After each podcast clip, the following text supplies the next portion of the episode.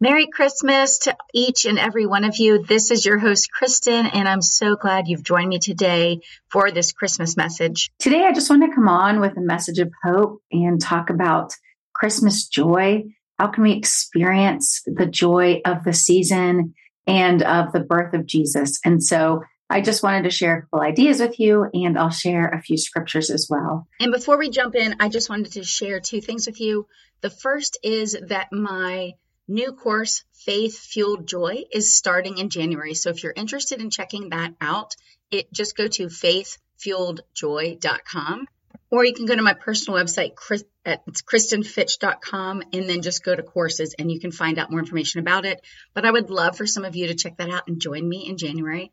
Also, I'm going to be having a devotional uh, releasing a devotional in the coming two months. And if you're wanting to keep up with that and maybe get some of the pre releases, definitely join my email list so you can join it on either of those domains. But i would love for you to join me and you know just be encouraged in your um, life weekly. So definitely check that out as well.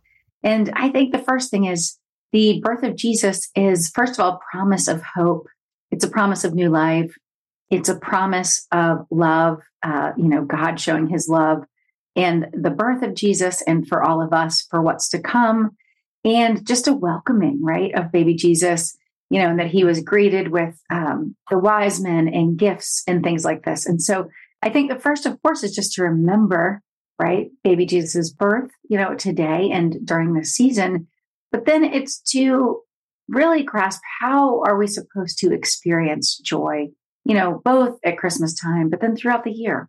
And I think the first thing is, is we have to be able to slow down enough to notice the things around us and to then, you know, be grateful uh, for the things around us. And so, for instance, you know, just being gathered with loved ones at the holidays, if we're so fortunate to have people around us. And I know for some of us that maybe we've lost a loved one or maybe we're far away from our loved ones. And that can be, that can be hard, but hopefully we have a friend that we can connect with or we have another way, maybe going to church, you know, to gather with other people, or we can go to a community center. So, but it's it's being able to be connected to other people, I think, and to appreciate those connections and that kindness and that love. And then I think it's the slowing down of this time of year, you know, as we have, have stepped into Christmas time and this break for many of us between Christmas and New Year's but it allows us to slow down. It re- allows us to reflect both on our faith and what we believe and what we're bringing into our life. And what do we want the, the new year to hold for us? And then I think it's also a time of, uh, you know, new promise and, and like I said, of hope and of renewal, you know, like what, what is now coming? And obviously in Christ, for Christ, it was, we have this this child that will one day then obviously um, die for our sins and then uh, promise us everlasting life.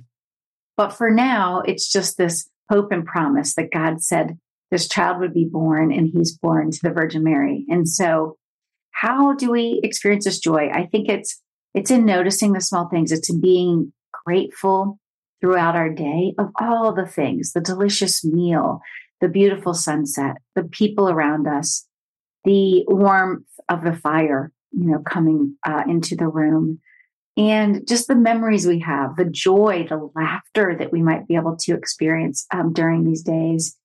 And so I think it's partly the noticing and it's partly slowing down and it's remembering what's actually sacred, you know, in the world. And it's not the commercialization and it's not having the most amazing gifts.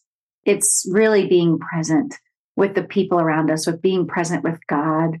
And I just want to read a scripture to you about joy. Uh, it's Romans 15 13, which says, May the God of hope fill you with all joy and peace in believing, so that by the power of the Holy Spirit, you may abound in hope.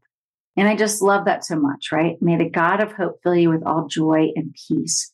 And we're given that promise, you know? And so I think remembering some of these, uh, some of the scripture about joy also reminds us that we have this available to us right now, regardless of our circumstances, and that joy and peace can be found even in the most extreme circumstances. It doesn't mean that it's not hard or there isn't um, hurt in circumstances, but even in that, there's often something special that's happening, right? Either supernatural or a kindness someone bestows on us or something. And then another one I wanted to read to you is uh, James 1 2, which says, Count it all joy, my brothers, when you meet trials of various kinds. And so, once again, no matter what we go through, we can still count on the joy. We can still know that there is goodness even in the trials that we're going to go through. And, uh, you know, so I want to share this with you. And then I just wanted to say, like, one of the things that I try to do is I try to say, you know, like, not only just what am I grateful for throughout the day, but that I feel thankful that I get to do certain things, even if it's something that takes me all day long, I'm choosing to do it. So it could be baking cookies for my family, baking cookies for loved ones, baking cookies for neighbors. It could be going and, um, you know, serving, you know, in your church. It could be, um, writing a note. You know, next week I actually hope to write some notes to people that I just want to let them know that I'm thinking of them and they what they mean, tell me what they tell them what they mean to me. And I think that's a wonderful time to pause and focus on others. And that that's just one way that I want to do that this, this year. And so I think it's, you know, allowing ourselves to let um, all the holiness of the season to, you know, basically it come into our lives so that we can welcome it, we can invite it in, that we notice it. Because I think if we get too busy, we don't notice the sacred and the holiness of the season. We somehow get so caught up on trying to get to church early because the seats get filled up on Christmas and Easter that we get frazzled instead of really enjoying the songs, enjoying the service about Jesus' birth. And so I think once again, we have to just make sure that our minds are clear of clutter so that we can focus on this very special time of year. And so I just wanted to come on and share those ideas with you. And just, I hope you, you have a very healthy, joyful, and blessed Christmas uh, day and Christmas season. And and I wanted to share another excerpt from the book Rediscover Jesus by Matthew Kelly with you today about joy. And he goes on to say this Only God can give you the joy you want. You want a joy that is lasting and complete. This is a beautiful desire. You want lasting joy in a world where so few things seem to last. And you want a joy that is forever, not fleeting moments of pleasure, but a joy that goes on and on with no end. You want complete joy. And then he goes on to say, we may be confused about what will bring that complete joy. At different times in our lives, we think that so many things, people, accomplishments, or pleasures will bring us the joy we desire, but they all leave us wanting. And then he says, the interesting thing is that God wants you to have complete joy. He created you for it. Jesus came so that you could be immersed in complete joy. As it says in John 15, 11, I have told you this so that my joy might be in you and your joy might be complete. And he says, is your joy complete? If it isn't, why? What is diminishing your joy? Who or what is robbing, robbing you of your joy? What's standing in the way of complete joy that Jesus wants for you? How hard are you willing to work for that joy? What are you willing to sacrifice in order to have that complete joy? Are you getting in the way of your own joy?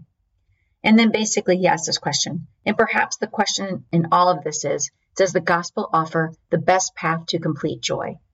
And then he goes on a little further, but basically he explains that whether you believe it or not, he believes absolutely the gospel does provide us that path to complete joy, and that in fact there's thousands of examples in the Bible. I'll just share this last thing that he's this last thought that he shares. He says, Start to embrace the gospel more. A little more, a lot more, that's up to you. But start to intentionally live the gospel more each day. As you do, Pay attention to the joy that increases in you. Pay attention to the clarity you have about what really matters and what doesn't. Pay attention to the stress and anxiety as it diminishes. Pay attention. And the last statement in this section he says is the gospel is an invitation to and a blueprint for that complete joy.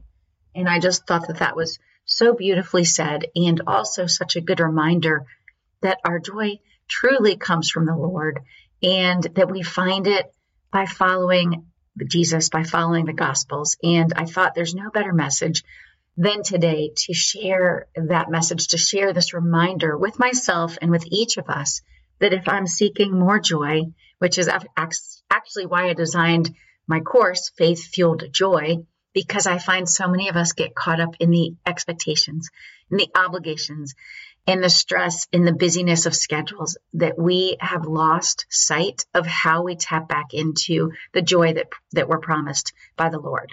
And so I just wish you a Merry Christmas and a Happy New Year, and I will be back here with you in the coming days. Thanks again for listening to the show. And if you enjoyed today's episode, we would love it if you could take a minute to leave a rating and review on Apple Podcast because it helps our show get discovered by more people.